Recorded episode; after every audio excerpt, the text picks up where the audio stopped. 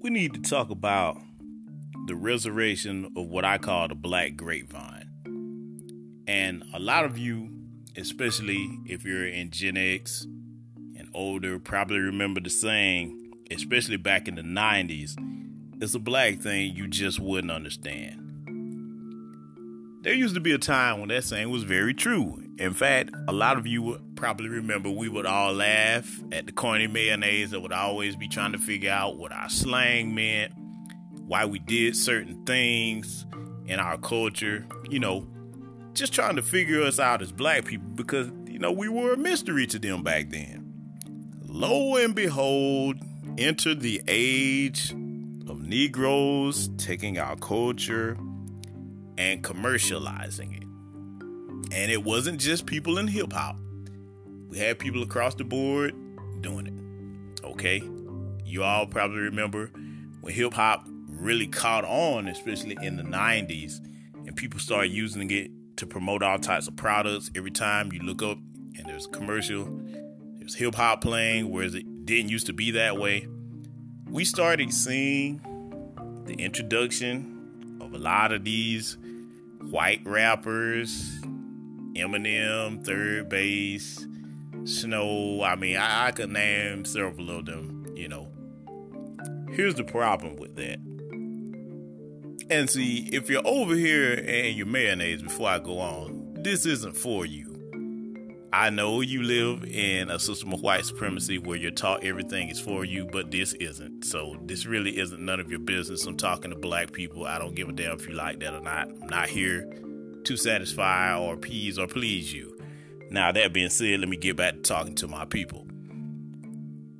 You remember when things get commercialized or white society decides to latch on to it and pretty much form a symbiotic relationship with our culture or anybody's culture for that matter, they start to ruin it. And in our case in particular, they're into things that they shouldn't be into. They don't need to know what our slang is. That's why we need to start creating new ways of speaking with each other and stop telling these motherfuckers what things mean when they're always asking questions. Just because a white person asks you something doesn't mean that you have to tell them that. That's that slave syndrome. Anytime a white person says something to you, a lot of people have that in their subconscious that you immediately have to answer them. You do not. Okay? Check yourselves on that, black family. A lot of you probably do that. You need to get out of that. We don't need them in our business. I don't care whether it's online, and damn sure they don't need to be in it offline. That's why, you know, with MySpaces, everybody that's in them, that's listening to this podcast, you know I have a zero tolerance for them. You don't need to be speaking here. There's nothing we need to discuss with you in our spaces. Go jump back over your fence. They always looking over somebody's wall trying to be nosy. That's what white people do. You know, I don't care about what you think. You can label me whatever you want. Your labels have no power over me. That's something I'm going to be covering in a future podcast also. But getting back to the meat of what I'm saying here, the reason why we need to resurrect that black grapevine is today, we are in an age where there's so much going on. We need to have ways of communicating with each other that only we understand. This is why I would encourage people to learn an African dialect.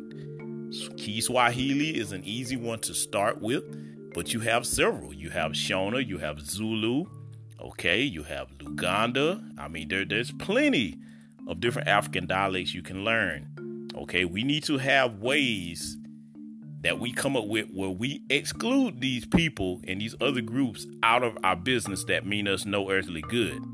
Okay? So that's something that all of you need to be brainstorming on wherever you're at in the country and start coming up with that. Because, see, there's going to come a time where we need to communicate effectively without them in our business. Effective communication with language systems or communication methods that we only understand is critical when it comes to being able to move expediently to take care of business in any type of situation. Could be a life or death matter for all you know. Okay? So that being said, when it comes to just functioning in everyday life, the reason why you need to practice that black grapevine method of keeping them out of our business, here's a well-known fact that a lot of older black people know, and if you're a younger black person listening to this, this is something I want you to be aware of. When you go in any place in the world, okay, any place that you're at, and there's a group of white people there, and there's not many black people, if they're talking, when you come in, watch how quiet they get. Especially if they're discussing something that's of economic importance or something that they know most black people don't know nothing about. Watch how quiet they get when you come around. They immediately get on code. See, that's a part of getting on code. A lot of you, a lot of you people will say, "What's getting on code? What that mean? What what the code?" That's part of it. You see on examples of being on code practiced by other groups every single day. And what pisses me off about people that say that, they always want to imitate everything other groups do except for the right things. So when you see you come into a place where there's not many black people and there's a group of white people sitting around, they get quiet. They start whispering or they stop talking altogether. That lets you know that, hey, look, these niggas don't need to know that. And that's exactly how they think. We need to start doing that. If you're going to copy something, like a lot of these rappers want to copy, you know, naming themselves after white criminals, John Gotti, you know, and all these other different criminals or what have you. There's scores of them. People are always looking up the Scarfaces and, you know, people like that, fictional characters that are white. Start imitating some of the practices that actually benefit us. Keeping things to ourselves, okay? Black folks are always trying to tell everybody everything we got going on. Sometimes, man, that's not a good thing. Now, here's a way that it does work to our advantage. If you're going to tell the motherfuckers something, give the bastards a wrong, the alabasters, as I like to call them, the alabasters and alabastresses. Yes, I have christened them that. They like to label things. I'm going to do some labeling too. Give them the wrong information. Give them misinformation. Stop telling these motherfuckers things that they don't need to be knowing about. Stop bringing them around certain places if you're actually dealing with them. Because, I mean, look, unless they're benefiting us economically, or some type of way policy-wise that's going to help us, I'm going to tell you like this. What are you kicking it with them for? Hell, don't, don't, I hope y'all not the fake kick it people, because if you are, you really on the wrong podcast over here. And if you are on this podcast, hopefully this will make you think and, and look at black society here in America and pretty much anywhere you go and see if they kick it with you like that. See, white folks come around, they fake kicking it with you. They're trying to get something out of you. Okay? Do y'all understand that? So you need to start thinking about the way you communicate with each other when you're out here. Stop telling these jokers everything. When there's a group of them around, hey, it's certain conversations that need to go on the back burner. Okay? Switch it up. Start talking about sports. Start talking about something else. I mean, because they're not doing us no favors. You you you can count on one hand the number of white people that'll run up and tell you something that's for your benefit. And then you better check and triple check that shit. I'm telling you right now, a smart black person does anyway. So when it comes to us communicating also and keeping our business to ourselves, here's some things that you need to start understanding and thinking about. When you are discussing something that's primarily of our business, black folks' business, family business, so to speak, this is something that pisses me off. If there are other groups into that, that discussion and it's general and they start trying to use certain terminology, oh, you know what, let me just go ahead and cut straight into it. The N-word. That should be zero tolerance. Now, I'm not telling you you have to go into a foaming, raging at the mouth, you know, and rip their heads off about it, but you do check their asses about that shit. Now, if they keep trying you, okay, then, hey, listen, it is what it is. Down south here in G A, they know not even try that. They don't even sing along in songs around us. They know to skip that word if there's a bunch of black people around. We don't play that bullshit.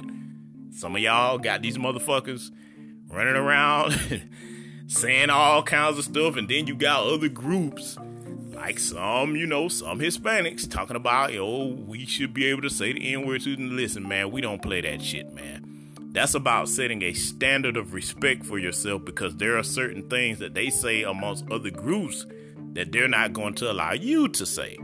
Okay? See, we got to stop being the trash can people, man. Everybody in our business and being able to just come around us and do whatever they want to do. There are rules within each different ethnic society on the planet. Do you understand that? We don't need to be the people that are told everything that we have is for somebody else. It's not. See, we that's a part of stepping back into our power as black people.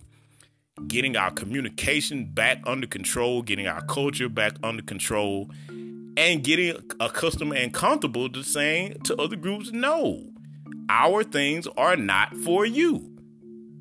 And see, when you say that, especially to people in the dominant society, see, this is something you, you can put this to the test. Watch how offended they get. Because, see, they're used to everything being for them. In their mind, they're like, I'm a white person. How can something not be for me? Now, they're not. Some of them are not going to come out and say it. A hardcore white supremacist might. But most of them will have that look on their face like, how dare this Negro tell me that something is not for me? With this pale white skin and all this privilege that I have? Oh, no. See, in fact, the business, I don't know if you all saw this clip. And shout out to my boy Flex Tariq Nasheed. Some of y'all might not like that brother, but hey, listen, man, that brother gives good information. You don't have to like him to learn something from him. But he was playing on one of his recent broadcasts a clip of Hillary Duff going up and harassing this black photographer and talking about who he knows and he's making her uncomfortable. She turned on the white woman, you know, act and all that. This is one thing I'm going to give y'all some advice on if that ever happens to you. You do not owe a white person a damn thing. You don't have to start explaining shit. I would have just moved around that bitch. I don't, if, if anything, you go into victim mode. You call somebody on them. You go ahead and call, get the folks on them. See, y'all, y'all, we get into one of the, uh, go back and forth with these motherfuckers like it's a tennis match.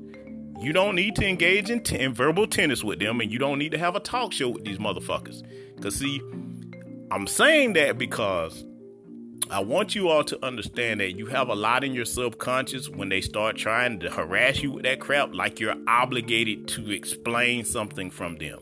That's something you have to break. You don't have to explain a damn thing to them, okay? And now, this is where this ties into the communication act. When you are communicating out here amongst these other groups with each other, you need to develop your own unique way of doing it, especially if you're out and about. You know, it might be certain gestures. You know, it might be, you know, certain things that you will all say or text or whatever to each other. That's very important when you're moving about in these spaces out here today, with everything that's going on with us in society. Okay, so that's something I want you all to think about on your minds and, and start developing a mastery of, you know, pretty much innovating your communication in ways that these bastards out here don't understand and they don't need to understand. See, that's part of us reclaiming our power. I'm going to say it again. We need to move into an exclusionary phase. So resurrecting that black grapevine is really going to be an important part of that. I hope you all consider what I'm saying here and start developing your own methods to do that and keep that grapevine resurrected. Because, see, when you look at the success of, you know, Queen Mother Harriet Tubman, think about how she had to pull that off. She couldn't go telling any and everybody their business. There had to be some black people that she had to exclude out of certain things in order for her to pull off what she did. OK, see, sometimes when you look back at your past and your history, you can learn things that can benefit you today. That's why history is a critical and crucial tool for black people to master and understand, particularly in the areas of communication. So that being said, as always, black family, take care. See you all in a future episode. Meditate on this. Get busy innovating that communication. Talk to y'all later.